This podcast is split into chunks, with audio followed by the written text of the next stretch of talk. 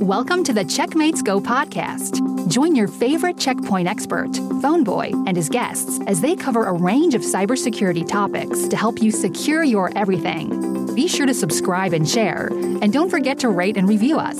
And now, here's Phoneboy. And welcome to Season 5, Episode 8. Yeah, we had a nice uh, tech talk on on securing the blockchain, why and how we do it, and I think some of the content would actually make a, a good podcast. We have a discussion here between uh, Check Point's uh, chief strategy officer Itai Greenberg and Idan Levin, who's a partner at Collider Ventures, and we talk about blockchain security. Why now? Why? Uh, what kind of threats are we seeing on the on the blockchain, and how do we and how do we uh, you know maybe start to look at that? And so uh, we're going to start off with Itai, and and he's going to be asking some questions. Actually, they're going to be asking some questions back and forth in this uh, in this short little segment here. Enjoy. About 15 years ago, it was the year of 2008. Uh, we had the, the, the white paper of blockchain, and, and so much happened since then. Can you give us kind of a high level about what are the main changes? Yeah, sure. So basically, um, a big quantum leap for the industry in 2015 happened when we had the launch of Ethereum. And Ethereum is a smart contract blockchain, which is very different from Bitcoin. And basically, it enables enable us to, to run applications on a blockchain. Um, and between 2015 and 2019, we've seen mostly kind of low level development of Ethereum itself. Uh, and then we had the initial hype of, of, of, like the first tasting of applications in the ICO boom. Uh, and something really big happened in 2020, which was the first year in which we've seen kind of decentralized applications on blockchain getting adopted.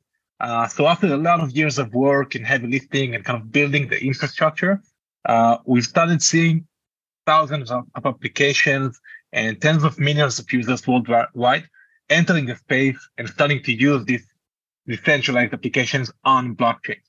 Uh, and it's a great segue to kind of talk maybe a bit about what are smart contracts uh, because everyone talks about them, but they can be quite confusing and not like a very clear term. So Itai, like, would love to hear about how you understand smart contract and why do you find them important? So definitely, smart contracts is a very big thing that make the the the the, the Web 3.0 what it is today and what it's going to be in the future. Um, to explain smart contracts in simple terms, you can think about it as an application that runs on the network, on the blockchain networks. Uh, the blockchain networks can be characterized as, as the cloud, as AWS or Azure cloud, and smart contract can be a piece of code that runs on top of, of, of this cloud. But what's unique about this code, with, which is different than the cloud, the blockchain is public. No one, no single vendors on the cloud, on the blockchain. And the smart contract is a source code or, or, application that you can actually see the source code. Everyone that runs smart contract on the blockchain can see. The good guys, the bad guys can see, and and that's make a big difference uh, in terms of how you approach uh, the smart contracts to to to secure to to prevent attacks. But it also enables so many different type of application in the finance space and also in other domains can be gaming, can be metaverse and others. And, and this brings me back to you, Idan. We hear a lot about uh, CeFi, DeFi. We hear about decentralized application. Explain to us what's the difference between CeFi, DeFi, and decentralized application. For sure. So DeFi application, decentralized finance applications are basically uh, smart contracts on the blockchain, like this explained. It's code on the blockchain, and you can use it to recreate the same applications that we know from traditional finance.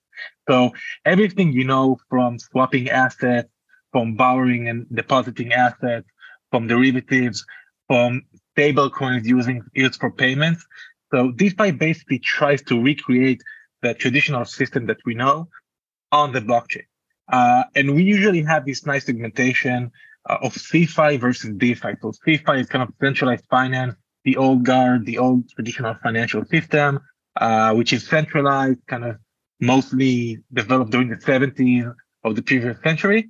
And DeFi is basically internet finance. That's the easiest way to think about it. It's 24 7 because it's internet based, it's global. Uh, it has very low friction and low barriers to entry. So anyone with a computer or a mobile device and an internet connection can basically use financial services on the blockchain.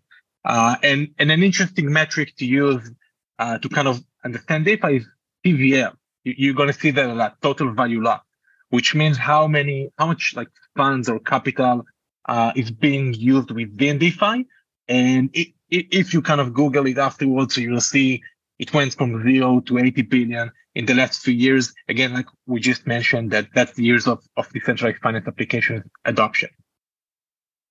Yeah, I, and I think that we see that the adoption of, of Web 3.0 and, and crypto in, in different ways. We see that today there are about 24,000 different uh, uh, uh, cryptocurrencies. Uh, many of them have uh, been created because of the of the smart contract, because of uh, the the DeFi environments. And we've seen many, many companies or entities, I won't even call them always companies, developing or coming with solutions. Uh, some of them CeFi, some of them DeFi, and some of them connected. Um, and then we see that the hackers uh, understand that so much money is invested in this space. Uh, we know that uh, in 2022, about $4 billion have been stolen from the blockchain. That's insane.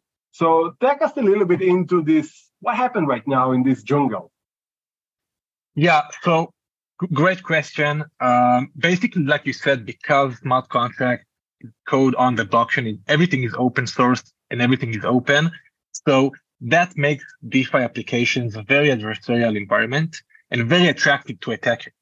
So when you steal a dollar on the blockchain, you actually steal an actual dollar. Uh, so when you hear about a hack in DeFi, it's actually money being stolen. Um, and that that type of environment is obviously very lucrative for, for hackers.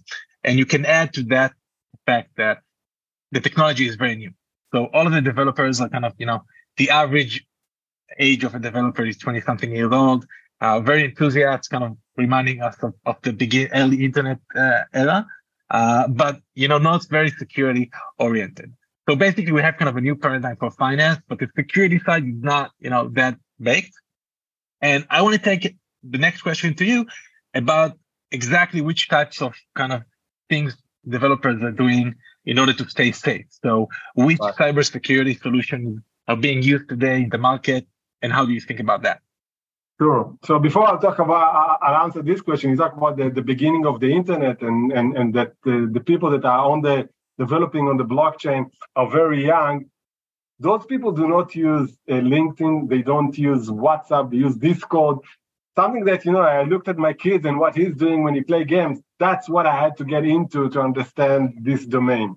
Now you ask about about the space of how do we secure uh, this environment, uh, smart contract DeFi application, and what we've seen is that uh, you can divide the security into three stages.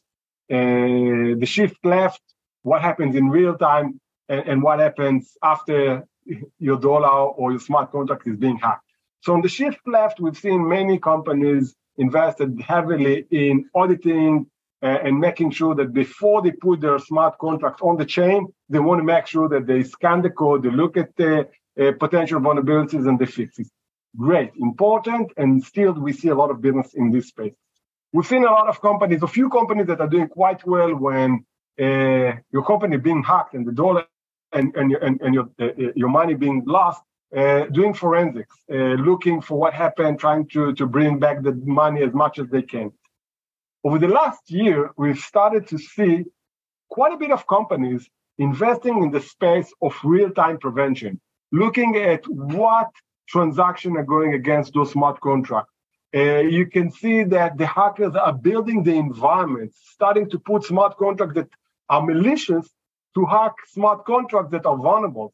And we see how dollar that being stolen from Web 2 is being used to actually, uh, and when, when someone is hacking me on Web 2, I'm paying uh, the ransom I'm paying with cryptocurrency. So they take the dollars of the cryptocurrency that they stole from the ransomware in Web 2, from the phishing, to sponsor the attack the, the, that, that we see right now in, in Web3. So, so what I'm expecting to see that more and more companies will develop technology and more and more companies will consume technology that are focusing on real-time prevention. So that's that's the way I see it. Super interesting. And and as someone who has been, you know, in Web two security for, for a long, long time, um, it's it's always it almost seems like we're in day one of crypto security, uh, from what you're saying.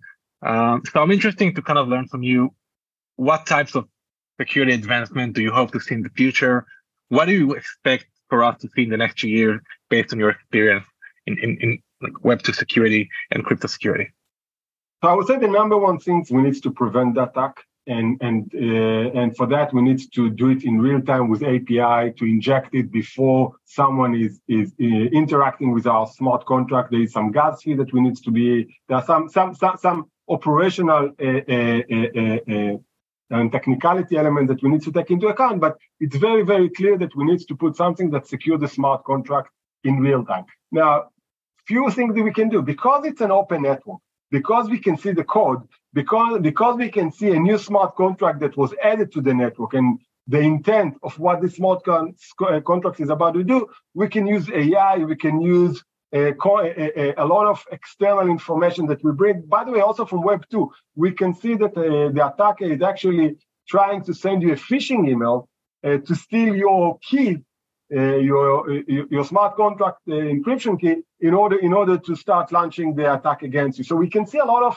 indicators that hint that this attacker is about to do something, and again goes all the way to the transaction. I think this is where we should see and we expect to see a lot of uh, innovation and also a lot of deployments by by different entities. So that's that's more or less what uh, what I expect to see. I think it on uh, um, for, for the beginning, we kind of we, we set the stage. Uh, thank you very much, Idan. Thanks for joining us for this week's episode of Checkmates Go. Subscribe in your favorite podcast app, leave us a rating and review, and share with your colleagues on social media. And we'll see you next time.